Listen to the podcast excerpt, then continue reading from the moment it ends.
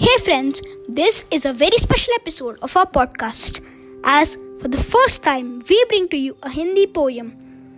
The poem is titled कोशिश करने वालों की कभी हार नहीं होती and is written by the great respected Indian poet Shri Harivansh Rai Bachchan ji लहरों से डरकर नौका पार नहीं होती कोशिश करने वालों की कभी हार नहीं होती नन्ही चीटी जब दाना लेकर चलती है चढ़ती दीवारों पर सौ बार फिसलती है। मन का विश्वास रगों में साहस भरता है, गिरकर चढ़ना, चढ़कर गिरना न अखरता है। आखिर उसकी मेहनत बेकार नहीं होती। आखिर उसकी मेहनत बेकार नहीं होती। कोशिश करने वालों की कभी हार नहीं होती। डुबकिया सिंधु में गोता खोर लगाता है, जा जाकर खाली हाथ लौट कर आता है।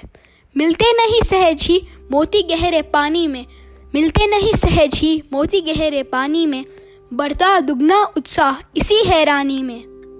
मुट्ठी उसकी खाली, हर बार नहीं होती, कोशिश करने वालों की कभी हार नहीं होती। असफलता एक चुनौती है, उसे स्वीकार करो, क्या कमी रह गई है? देखो, सोचो और सुधार करो। जब तक ना सफल हो, नींद चैन को त्यागो तुम, जब तक ना सफल हो नींद चैन को त्यागो तुम, संघर्ष का मैदान छोड़कर मत भागो तुम।